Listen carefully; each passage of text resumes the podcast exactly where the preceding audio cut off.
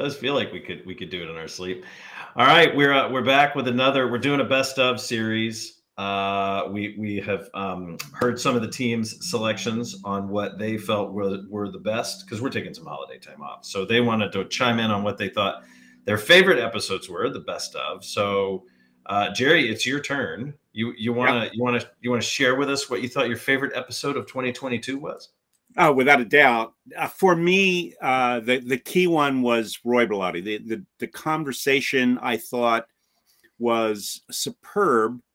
You know, and actually, all the conversations in all these podcasts are really good. The the thing about it though was Roy himself. You know, he's um, he's from Lebanon. He's gone back to Lebanon after the after the explosion to do what he can. You know, back in his home home country yeah. Um, but what he's what he's into could be a a key segment on CBS Sunday Morning because because it it focuses really on on doing good.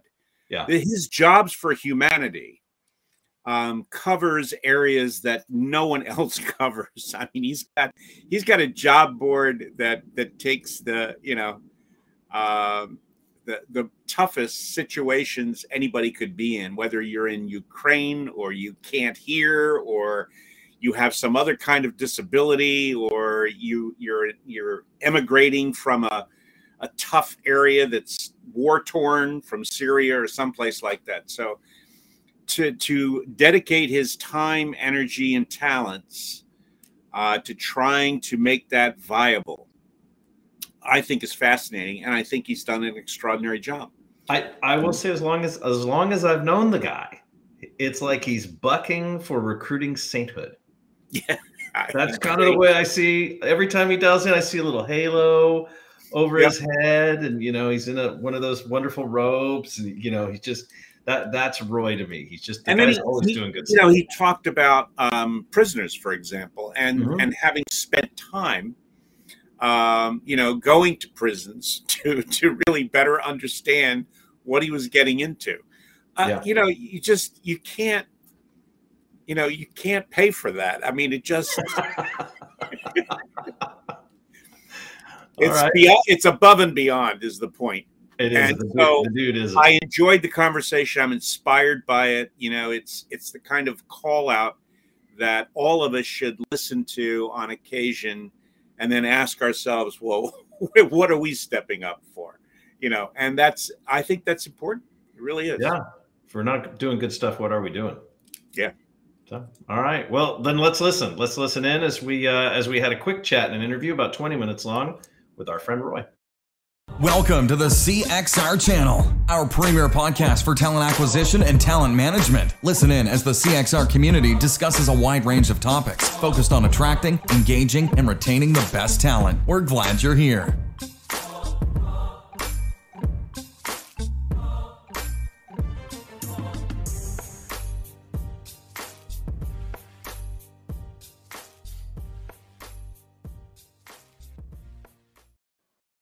So I met Roy, uh, I think when he was still at Smart Recruiters, and but but this this whole jobs for humanity thing, I think, was just really starting to take off.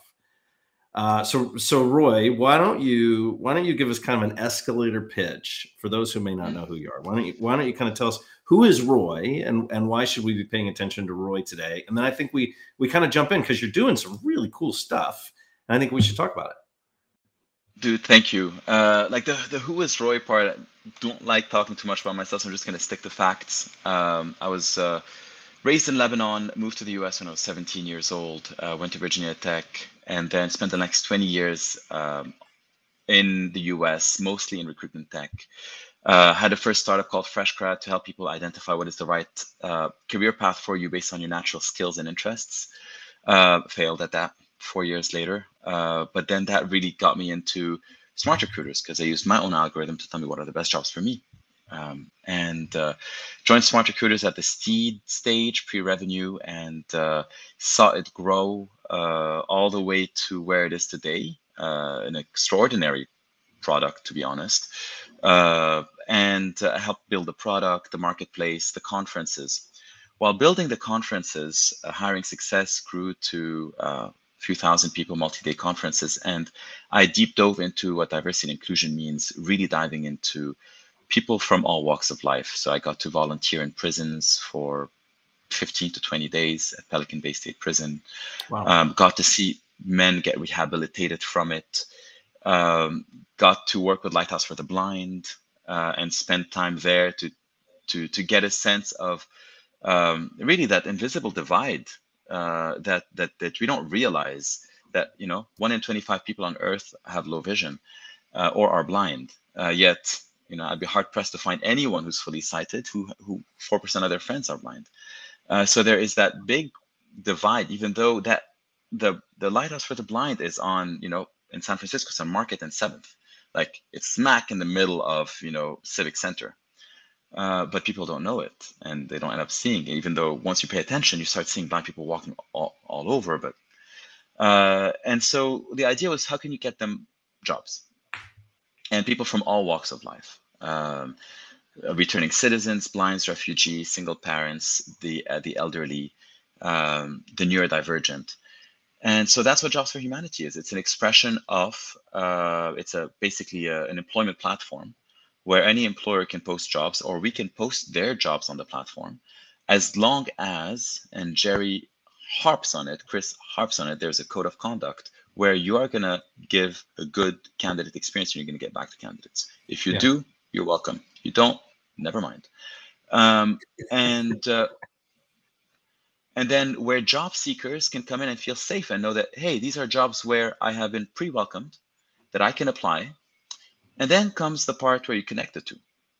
Uh, yes, there is you know a matching algorithm that can go based on skills, but there's a lot there's there's an efficient practical training that employers uh, could get could be given in an hour, to be honest and then applied over a couple of hours where they come and train people. Yes, it's that simple. You can literally give diversity hiring training, everything through the talent acquisition funnel and fair onboarding with enough adequate information so that you can create a safe space within an hour. But then in comes through one ear, out through the other. If you don't practice it, then you're going to forget it. So that's where then we pair you with a couple of job seekers in your field of work in your city so that you can practice what you just learned and internalize everything. And from there, so you know, let me make sure I'm hearing you right. So you're talking about a one hour training session that will establish a baseline, right? A level mm-hmm. set a minimum requirement to deliver an adequate, if not favorable, candidate experience and improve favorable. your DE and I hiring initiatives. We yes. see a lot of organizations put their recruiters and even their hiring managers through this. And, and we've seen a couple who've done a really nice job of making sure that they they certify and recertify on an ongoing basis for this piece because I think what you're saying, Roy, and I agree with you, is that if we just show it to you once and say off you go, uh, it, it doesn't really stick.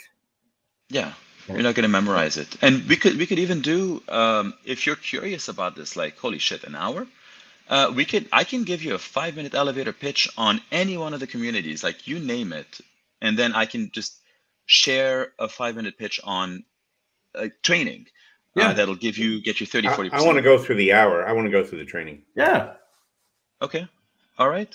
Um, pick your community. Uh, options are neurodivergent, uh, refugees, uh, blind and low vision. I, I want to go through all of them. okay. Jerry wants them all. Uh, okay. All right. Um, I am going to walk you through um, you know what? well, not necessarily now, well, but let, tell me, tell me how I get I to can, do that later on. on I will, I'll, I will take you through. I'll take you through refugees, for example, okay. uh, just because, or or honestly, do you think our audience would be most interested in refugees, blind and low vision, or well, uh, neurodivergent? Let Let's do the blind and low vision because we were talking okay. about that earlier, yeah. and then if we've got a link, let's share that, and we'll send it out to the watchers and listeners for each of them uh, and talk a little bit about that. But let's hear the, let's hear the pitch on blind low vision. You got it. I'm going to put it in the private chat so you can share it with everyone. Here's blind and low vision. You can click okay. on it and you can just toggle to any of the other trainings. All right, I'll drop that in the chat while you're while you're giving us the pitch. Okay. All right, let's start off with. Um, I'm going to try to do this. All right, it's it's 4:12 my time here in London. I'm going to try to by the 30 minute mark in the next 18 minutes you're going to learn who's considered visually impaired, what are the top three challenges they face, and how do you address them? What are the top three challenges hiring managers face? How do you address them? What are the best practices during the interview, and how do you offer like a fair interview? How to look for skill and potential during the interview. If you don't hire and you still want to help, how can you do that?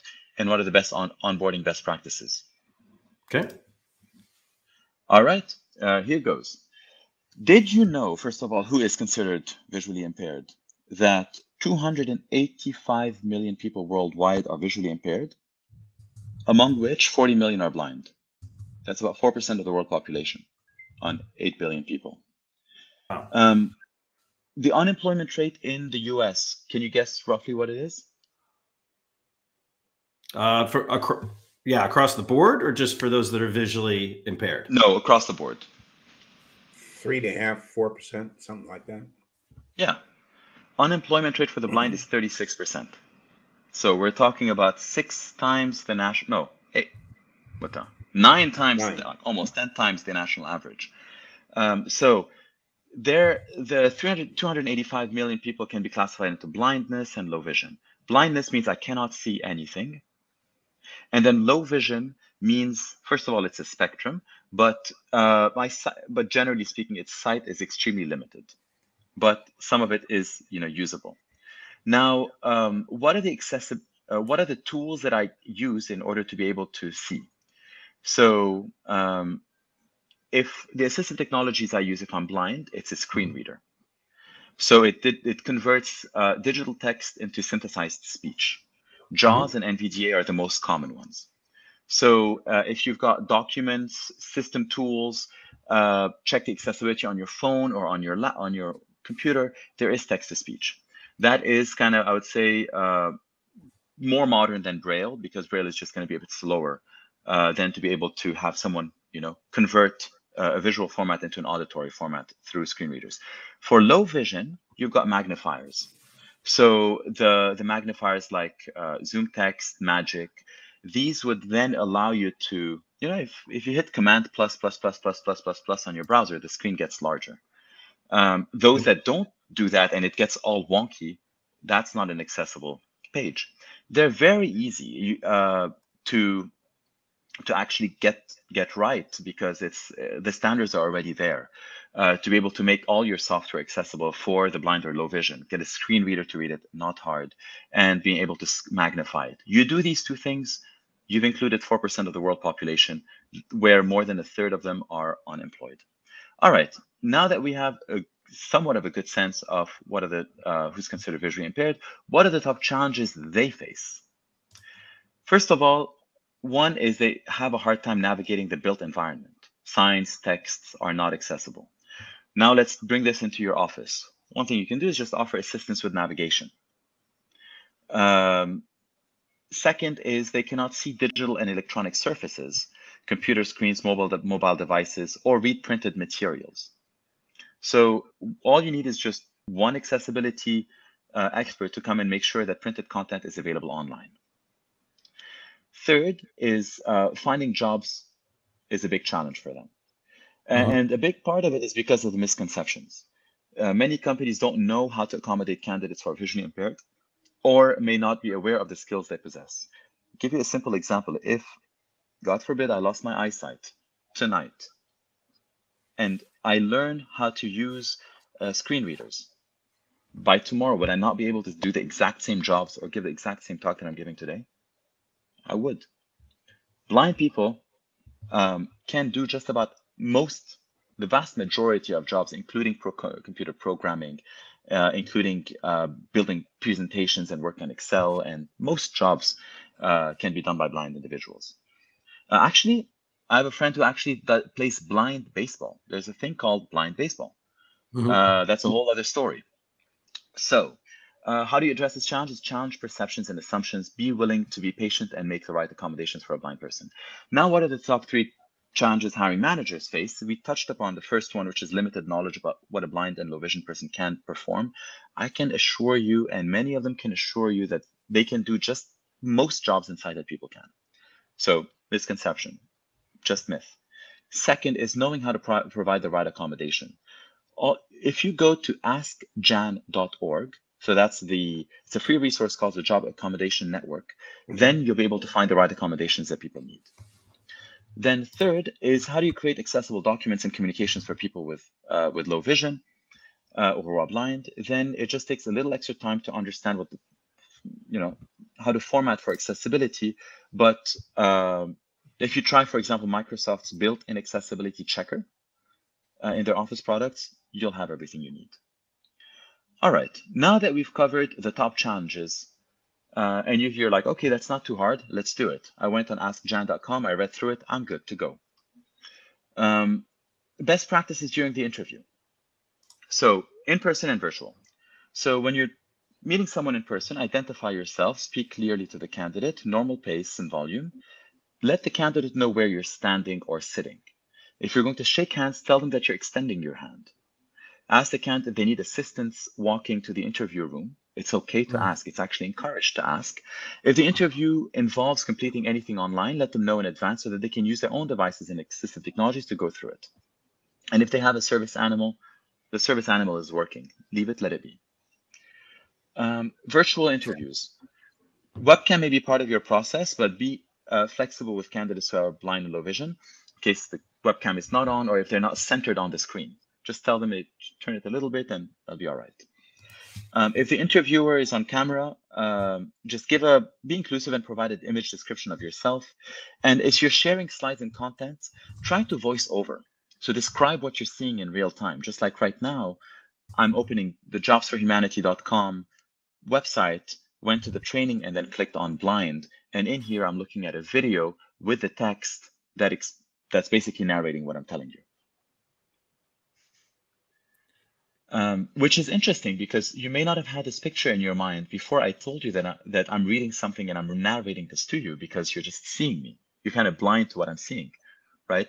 So the description, as much as it's helped you, when someone it can't see permanently, then that's very, very helpful. It just brings a lot of color to everything. Now, when you are interviewing them and you want to look for skill and potential, how do you do that? First things first, don't focus too much on the visual elements of a resume content is more important. Screen readers won't always catch spelling mistakes, so it's it's okay if someone misspells uh, a word like, for example, uh, decorative, they write decorative, surprise, surprise. That's all right. Um, there are minor errors that could be connected with feedback. Don't hold it against the candidate. And then just listen to the skills that they bring, the soft skills when you're talking about, you know, tenacity, the ability to persevere. Uh, you can ask a bit some examples, and then you'll be stunned by what you hear. And if that's really important for you, that's pivotal. Uh, you'll you'll see these skills. If you want timeliness, the ability to collaborate with people the, uh, in a team, ask about these these things, and you'll get a sense of their potential and their skill and how that complements what you're looking for.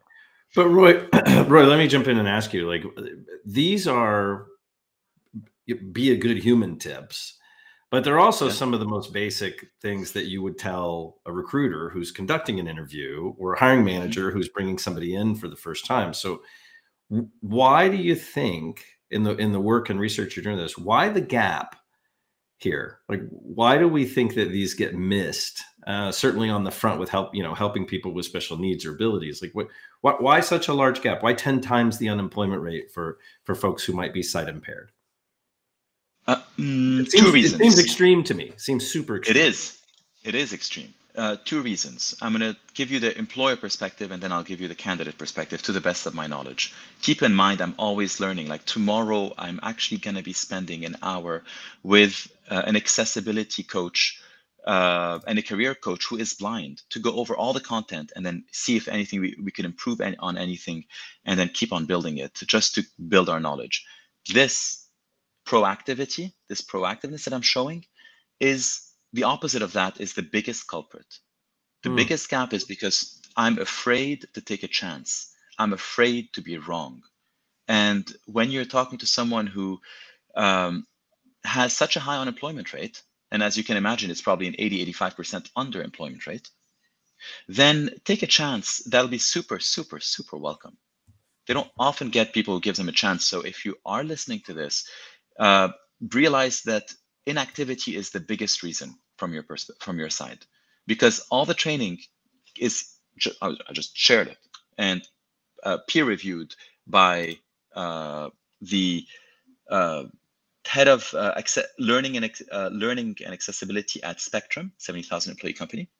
Mm. Thank you, Jerry. through your through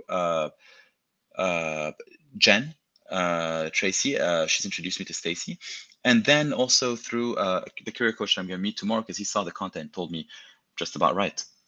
So that's all you need. And then on the other side, from a candidate's perspective, and this also goes across all communities, not just the blind. Um, what I'm saying uh, is uh, oftentimes it's when when someone doesn't extend a hand to you, you you're probably going to try and try and then stop. At some point, you're going to stop. At some point, you're mm. going to fall behind. At some point, you're going to be with your own group and the rest of the world is going to be foreign and, and far from you because they never learned your language they never learned to open up to you and then they're afraid to do that and then you have this invisible wall for the, 4% the, of the, the, the tribalism sort of kicks in yeah well yeah. we end up sticking with people who are more like us than that are not like us well i also yeah. also add to the fact that we don't train recruiters around this. There's yeah. very few companies that do. And and as you pointed out chris uh, sometimes it doesn't stick if you just went through it and didn't actually experience doing it. So so one of the one of the key issues and i did some research years ago in terms of where exactly what roy just talked about how accessible that information was as a masterclass and fundamentally it does not exist in the united states other than uh, there's a few folks who can do this but by and large, it costs significant amount of money. So it's a big training cost. I think I think a series of master classes on the different types of disabilities and how to mm. interview them more effectively, and then certifying, if you will, um, recruiters that they they get a little certificate that they now learn something uh, would give them a sense of uh, uh, power in terms of that. I agree with you, but I'm going to push back a little bit and say that I think if we if we can hit recruiters all day long, but unless they're in an organization where the recruiter gets to make the hiring decision, it comes back to the hiring managers. And if we don't train the hiring managers in the business units on how to how to care for even the baseline accommodations, right? The most entry of, of accommodations.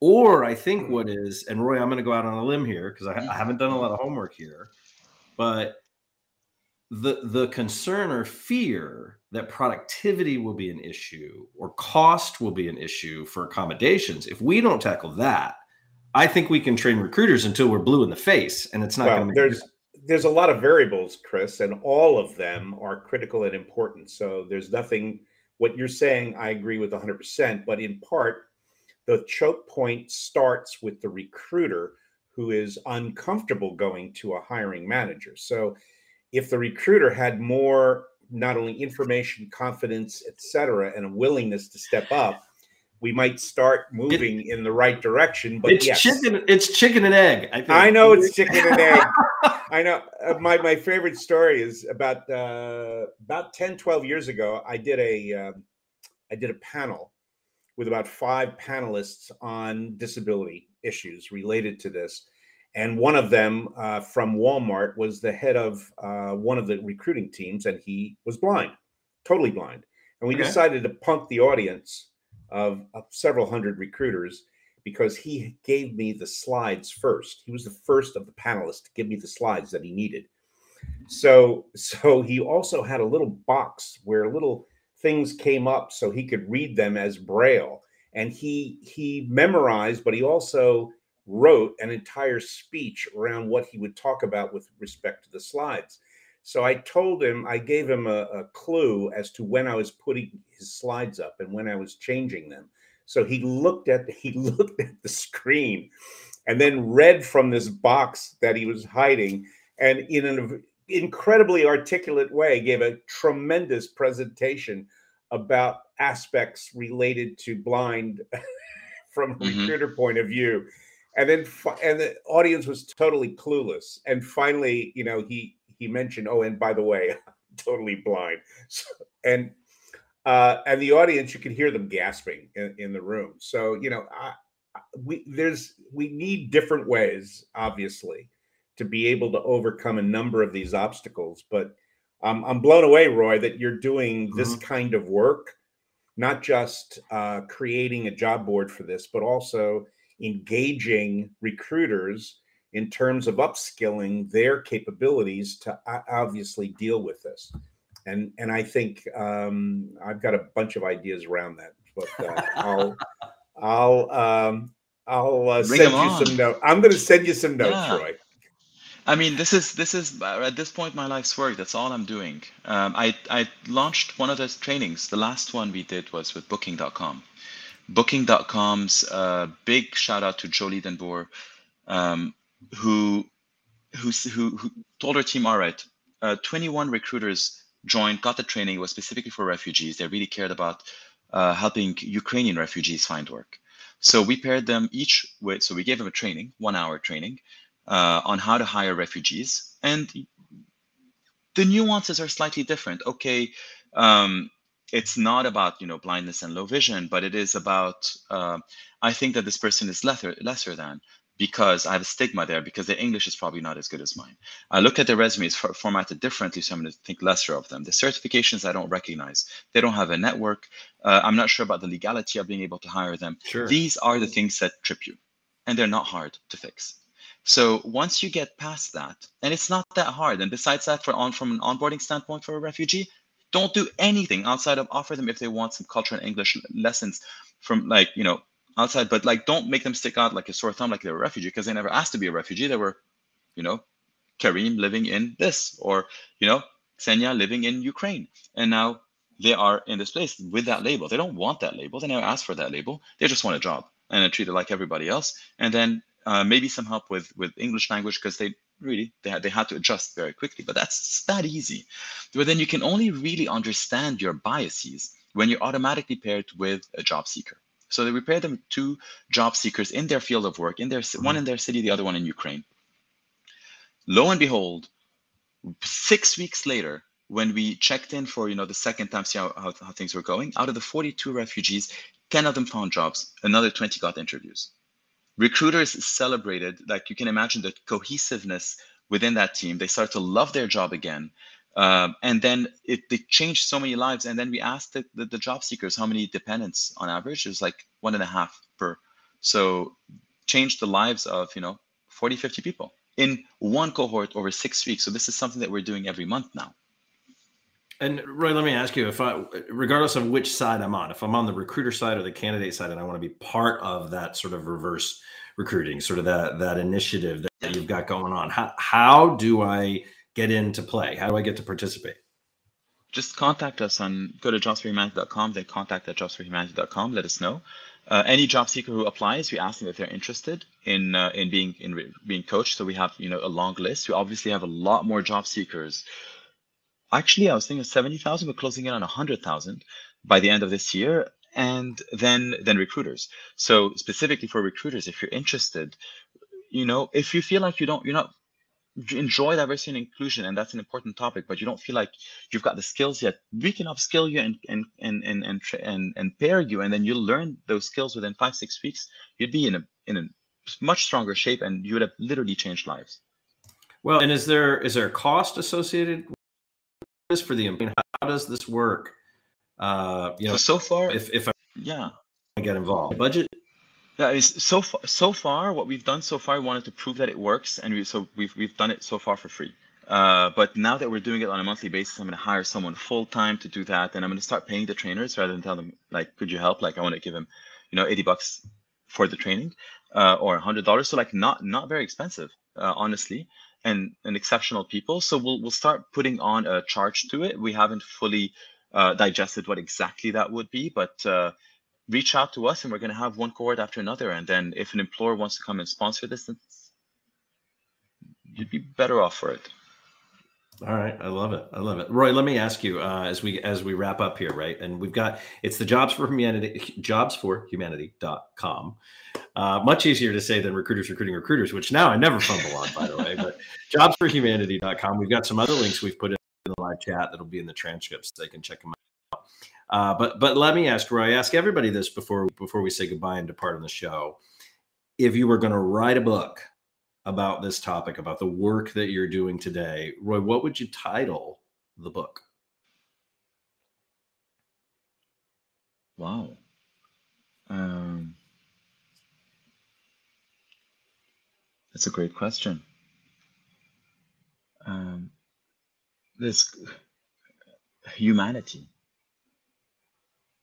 because we're we're we're in it for this reason. It's not about changing too many people's lives. It's about changing yourself and being the best person you can be, be more human, rather than too process driven and, and take a step back, be more human, upskill yourself so that you can be the better, best version of yourself that you can be.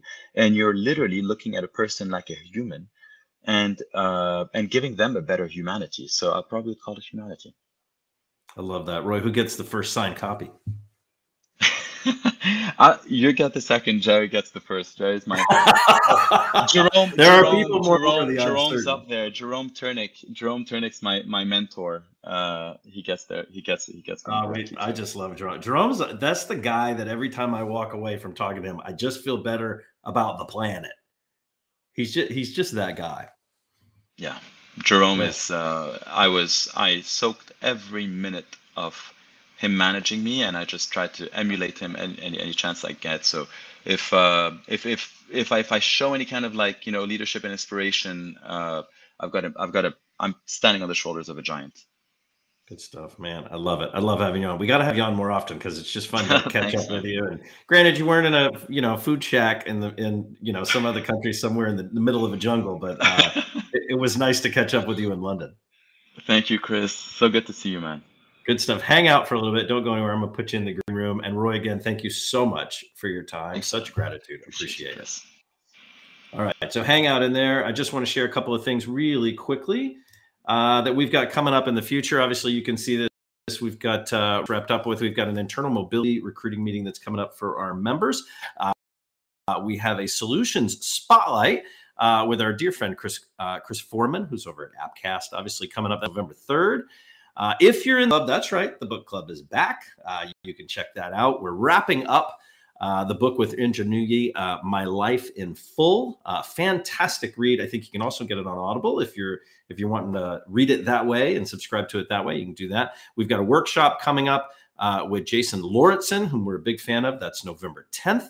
and then up next on the podcast is Equity Equitable. Uh, and we're super excited about that. We've got Rob and Catherine coming up, and that'll be on November 15th.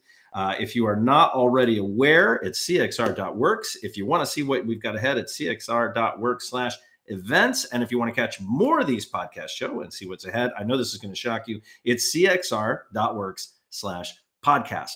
And until then, we'll see you next time, folks. Hang in there. See you online. Thanks for listening to the CXR channel. Please subscribe to CXR on your favorite podcast resource and leave us a review while you're at it. Learn more about CXR at our website, cxr.works, facebook.com and twitter.com slash career crossroads, and on Instagram at career x roads. We'll catch you next time.